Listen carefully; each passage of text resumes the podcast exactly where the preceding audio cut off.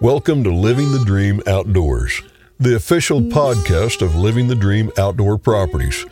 We live by the motto it's not just land, it's a lifestyle. And we live the outdoor lifestyle every day.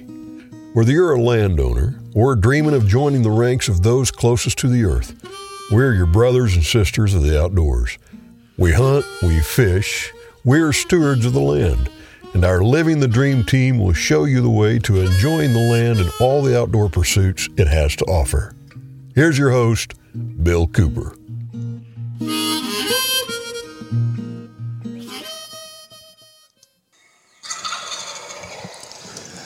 That's a wonderful sound in the spring turkey woods. It's certainly a sound that all turkey hunters love to hear. That's the gobble of the wild turkey tom.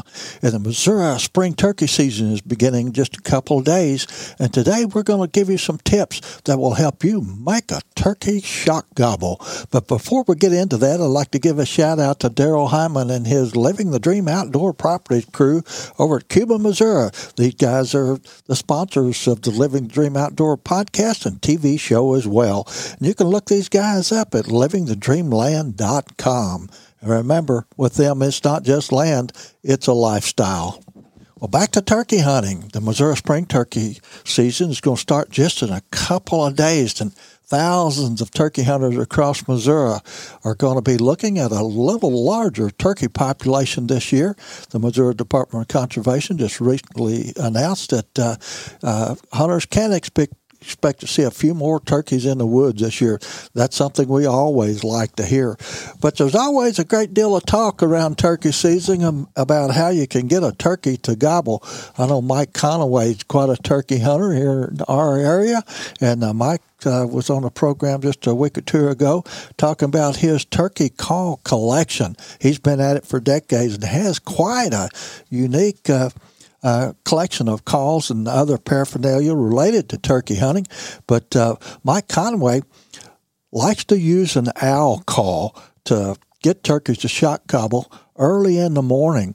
And of course, uh, hunters know to go out well before daylight and uh, get up on a high ridge or a high point where you can, uh, when you use a a call to make a turkey shock gobble, they can hear it from a great, great distance.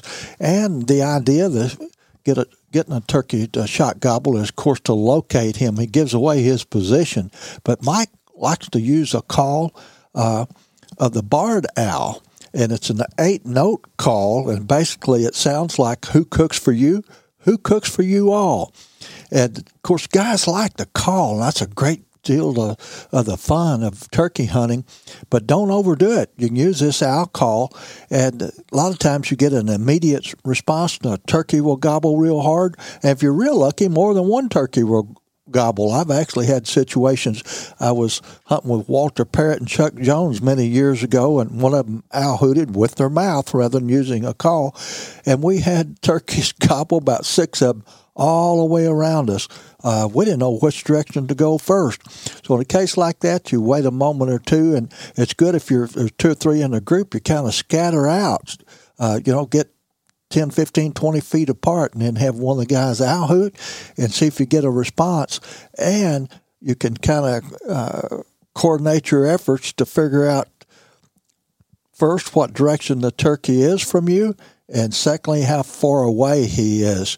But don't overdo the calling because uh, birds can get suspicious very quickly. And of course, it's really fun if you get another owl to uh, uh, pitch in and you can have a conversation with that owl.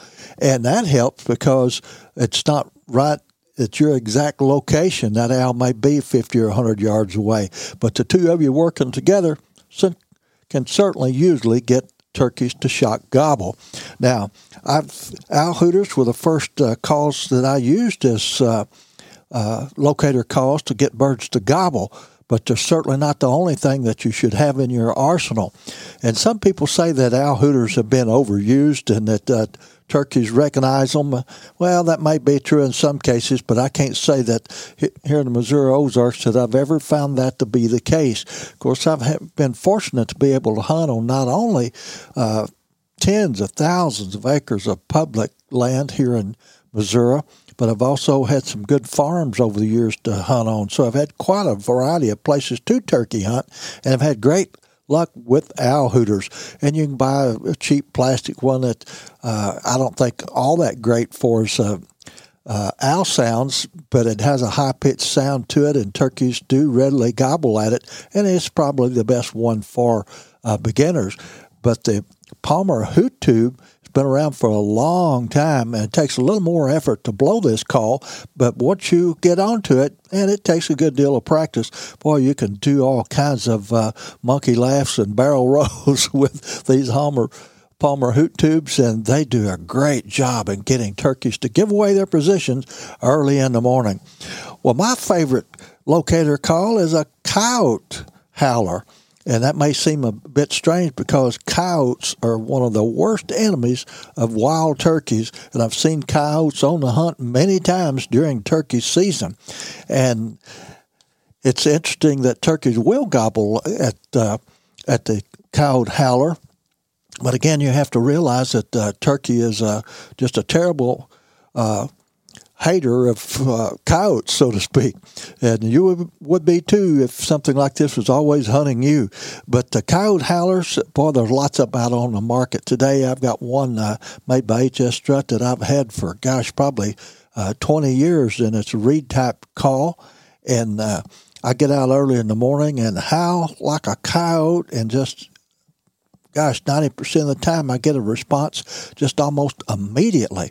So they are a great locator call and, and quite fun to use. And again, you need to spend some time practicing on these things. And I've got out early in the morning at times after practicing for a week or two before the season and sometimes just still make a terrible call, but turkeys will still gobble at it because it's again just that shock response. But so don't think that uh, with a coyote howler in particular that you have to be perfect sounding uh, like a coyote. Uh, it's great if you do, and that's what we like to hear. And particularly, you know, a lot of people film their hunts anymore, and you want to sound good on that video and look good on that tape, you know.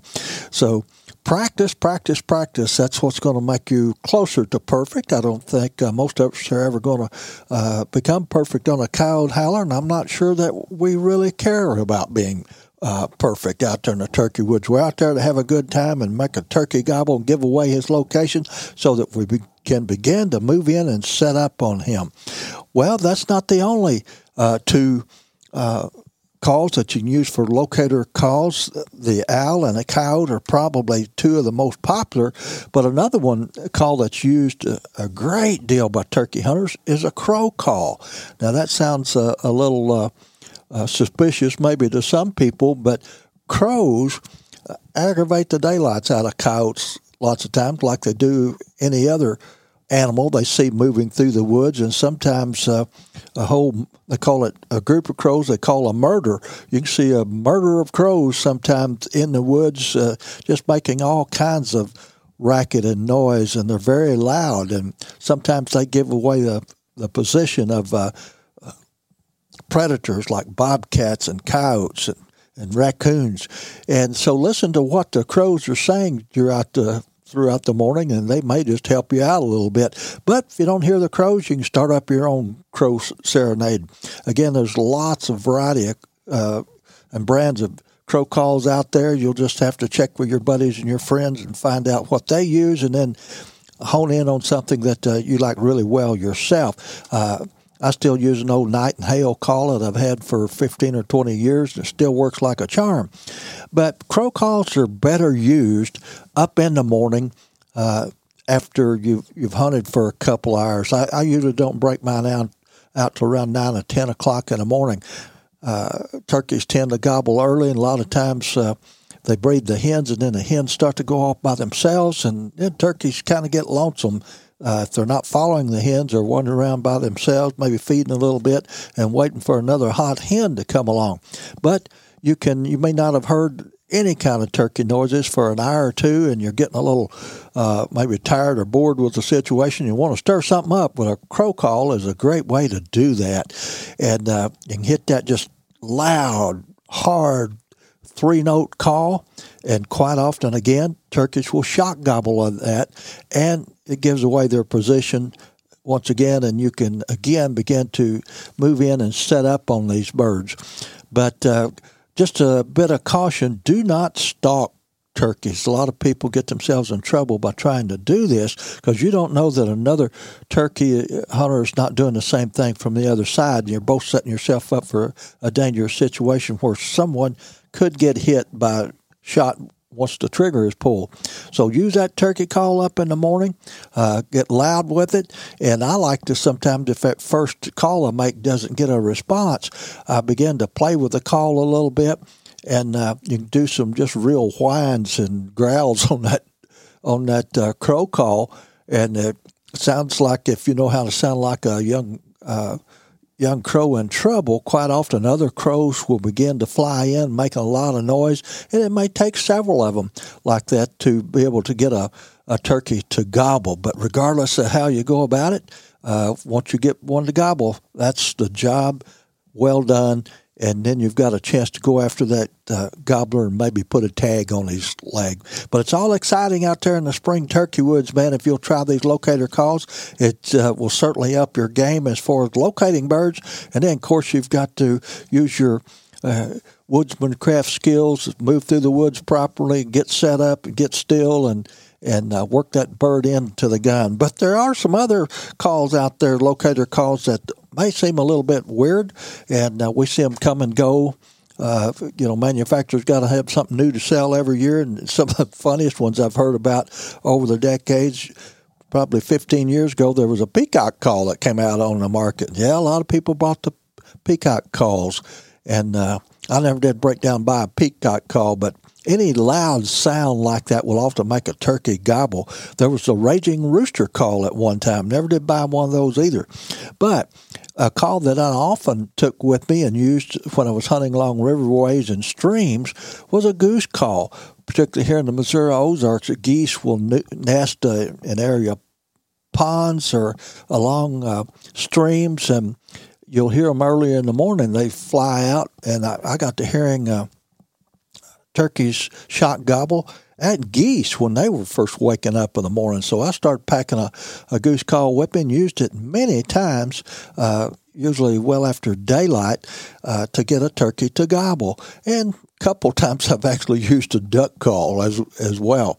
But some other odd things. Uh, I remember Knight and Hale many years ago where the boys were hunting between land between the lakes in Kentucky. And there was a lot of boat traffic, and you'd hear air horn once in a while turkeys would gobble at it. So uh, I think it was David Hale the next day went to the Western Auto store and bought a small can of compressed air. And he got out that morning, next morning to hunt, couldn't get anything to gobble. So he broke out his can of compressed air and hit that can, made a big blast, noisy sound, and sure enough, couple turkeys gobbled. So you never know what you might be able to use. And of course, some old old tricks, uh, old timers. Uh, quite often particularly out on the farms, turkeys are used to hearing farm machinery and automobiles, trucks, door slamming, that sort of thing. But quite, quite often over the years, I have uh, pulled in on farms, you know, through the back gates and that sort of thing, get parked, let things get quiet, and slam my truck door real hard, and I'd get turkeys to gobble. So don't limit yourself to one locator call when you go out. There's another, uh, always something maybe better on any particular day. What works today may not work tomorrow, so be willing to mix it up, try some different things, and use those locator calls. I hope you have a great turkey season out there. Just remember, be safe, identify your target before you pull that trigger, and hey, be sure and congratulate your buddy when he kills his big turkey gobbler. I'm Bill Cooper, and this has been the Living the Dream Outdoors podcast.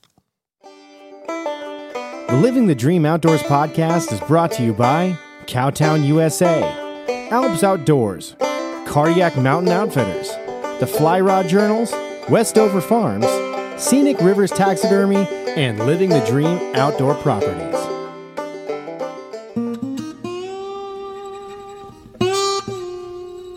Land ownership is the American dream. Land is the basis of all life. Our wise use of this most precious of resources ensures the survival and growth of free institutions and our American way of life. At Living the Dream Outdoor Properties, we value the traditions and freedoms that land provides us. Every day we seek the solace of a mountain sunrise over traffic jams and smog, the calming silence of a bubbling stream over the sirens of the city, and the quiet of the countryside over the hustle and bustle of the world. We hunt, we fish, we farm, we live off the land. It's our mission to help our clients live out their dreams on the land as we do. At Living the Dream Outdoor Properties, we believe that it's not just land, it's a lifestyle. Join us five days a week on Living the Dream Outdoor Podcast as the Living the Dream Outdoor Dream Team explores the most desired outdoor properties in the Midwest and whisks you away to incredible hunting, fishing, and outdoor recreation opportunities. Host Bill Cooper, an inductee of the National Freshwater Fishing Hall of Fame, will be joined by members of the Living the Dream Outdoors team each week as they tell tall tales, unveil tips and tactics, and rub elbows with some of the biggest names in the outdoor world. You'll also find the Living the Dream Outdoors podcast on your favorite social media platforms, including Facebook, YouTube, Instagram, and TikTok.